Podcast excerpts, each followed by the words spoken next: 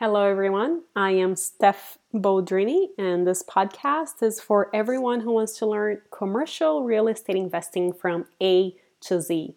I'll be sharing with you my daily journey in getting into real estate while being mentored by someone who has been doing retail real estate investing for the last 20 plus years so that you and I can make the least amount of mistakes as possible and get to success a lot faster.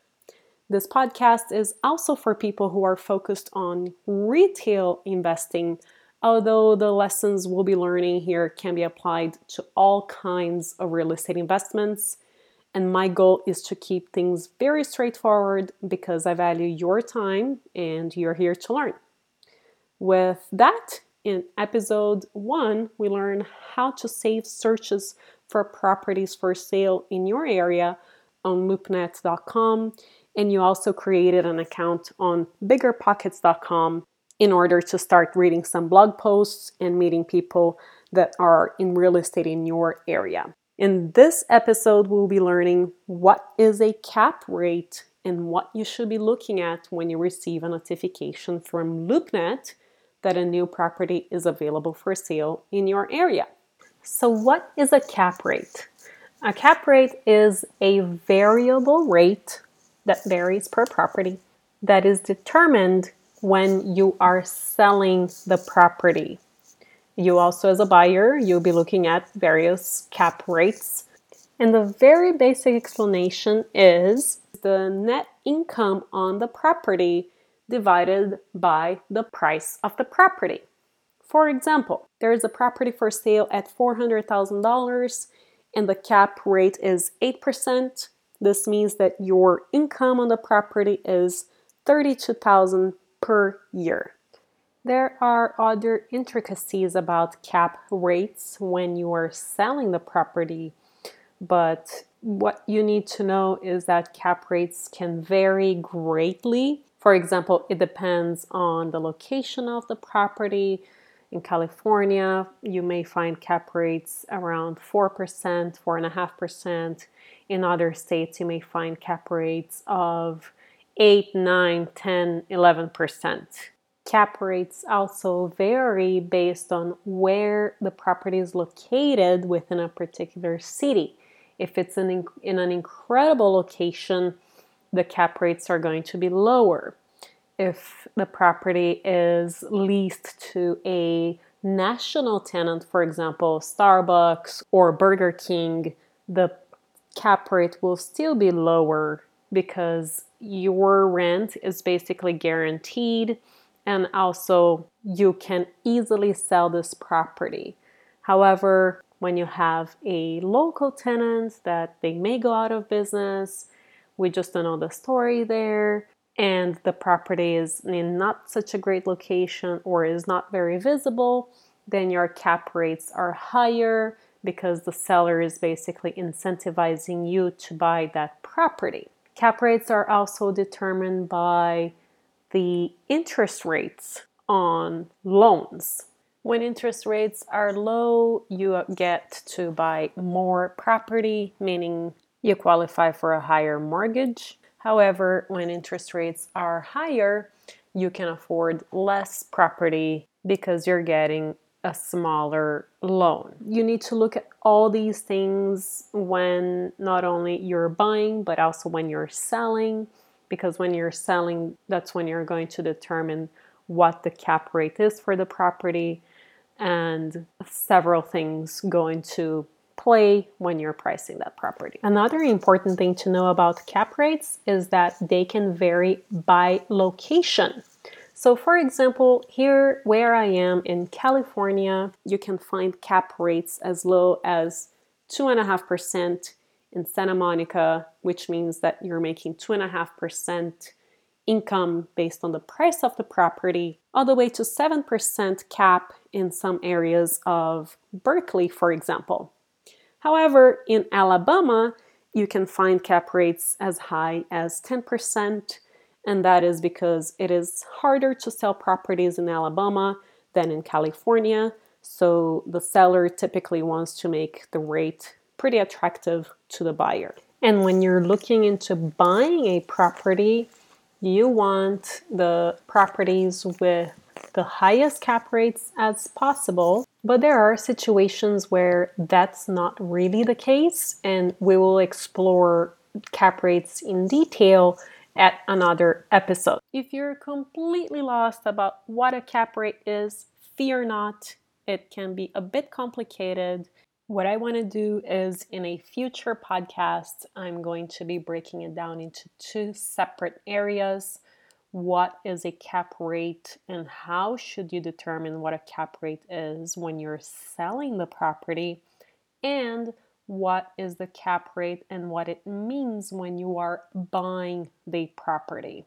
But the basis of it, if you haven't understood it yet, is when you're buying a property, the cap rate is the net income that you're making on that property divided by the price of the property.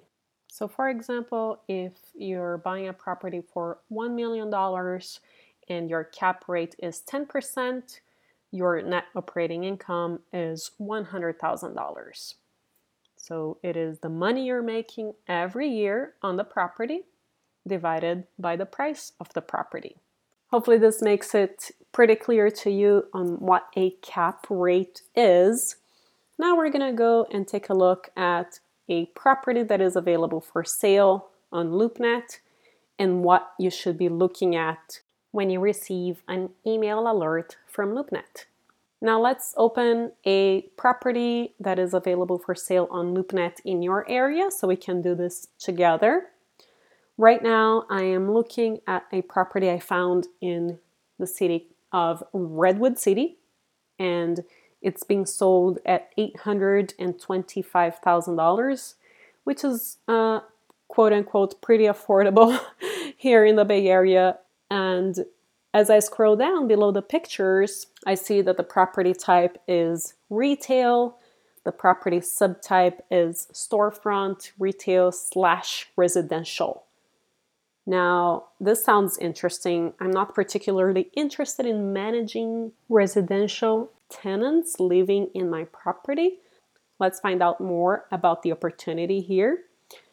Under the description, it says rare standalone building on Woodside Road, two story mixed use building can be easily divided to three bedroom apartment upstairs and office slash retail on the ground floor. Okay, that sounds interesting. So, this property has a retail component on the bottom floor, and on the top floor, it could be a three bedroom unit that I could rent out.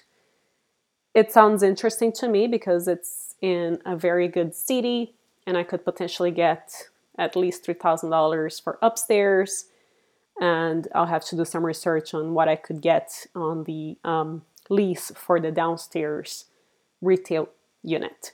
Now, still below the picture, I'm looking at the gross leasable area. And the gross leasable area for this property is 1,566 square foot. Now, I can do a very quick calculation of the price per square foot. So the property price is again $825,000. So that's 825000 divided by the square footage that I can lease out, and that is 1566. So the price I'm paying per square foot is $526. This is a good price considering we are in Silicon Valley. Just for you to have an idea, in the city of San Francisco, a typical price per square foot could be around $1,000. So we're a few miles south of San Francisco, and this is a, a pretty standard price per square foot. Moving on, this building has two stories. It was built in 1940, and there is a parking ratio of 1.92 per 1,000 square foot.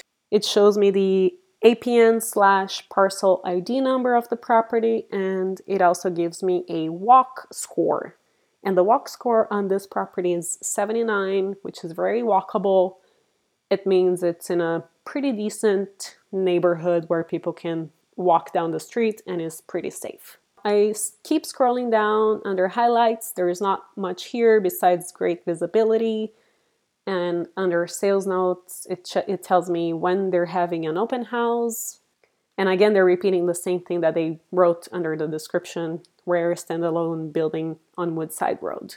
Now I know the square footage, now I know how much I'm paying per square foot. This means that the unit upstairs is probably 800 square feet and the unit downstairs is also probably 800 square feet. I have no idea how a three bedroom can fit on 800 square feet, but we're gonna have to take a look at this property. On the right side of the pictures, a little bit below that, you will see the map. What you're gonna do is you're going to click on this map and then you're going to click Street View and you're gonna drag up and down this street in order to see what the neighborhood looks like. So now I see a Wells Fargo near this property, I see a dry cleaner, I see a US bank, and the dry cleaner could be a red flag because there could be contamination on the ground off the property and cleaning up contaminated properties is very expensive, and the city will make you clean up the site. And if it's not clean, it could ding the value of the property later when you're trying to sell it. So now I'm taking mental notes to ask the real estate agent how big is the unit upstairs? How big is the unit downstairs? How could it be that there is a potential three bedroom upstairs? And is this property contaminated or not? When I ask this question, I'm going to ask him if a phase one report has been done. And that is an environmental report that costs around $3,500 to $4,000 that you need to get done in order to see if the property has been contaminated or not. Sometimes sellers do that in advance. Sometimes you are going to have to pay that out of pocket when you're doing the due diligence after your offer is accepted. Now you have a very basic understanding of what you should be looking for when you get those LoopNet alerts in your inbox. Tomorrow, we'll be going over the questions you will be asking the real estate broker that is selling the property in order for you to understand if it's a property you should pursue or not. All of the details of what we went over today are under the description link. Please make sure to subscribe to our podcast. This is a labor of a lot of love. And if you find value on this podcast, I would greatly appreciate a review so it can start to show up when people search for commercial real estate podcasts. Thank you.